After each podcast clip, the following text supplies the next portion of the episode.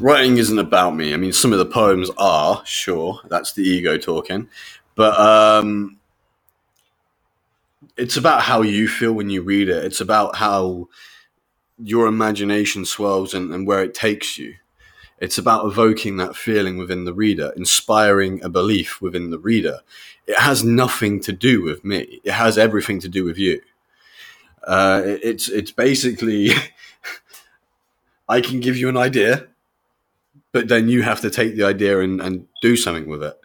Um, and, and, and it's not even me giving you the idea; it's you giving you the idea by reading the words.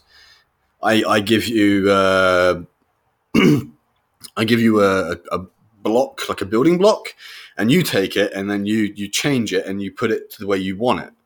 It's like uh, it's like Lego. Yeah. so yeah, it's it's never been about me. I always made it about me, but it's nothing to do with me. If I am remembered as a genius, which is one of the goals, it won't be because I am a genius. It'll be because everyone else perceived me as such. You give people the power. You give writers the power.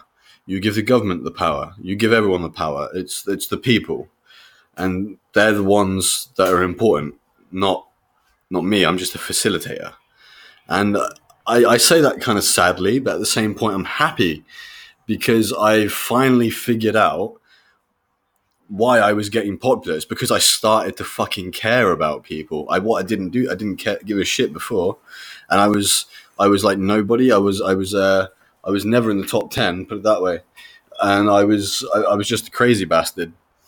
But um, I'm getting better. I'm caring again, and my writing has improved, and it will continue to improve. So yeah, I mean, thank you for sticking with me uh, while I got over myself. Simply put, because you give us the power, not the other way around. We don't give you the power. I always had that in my head the wrong way, wrong way fucking around. It's nothing to do with us.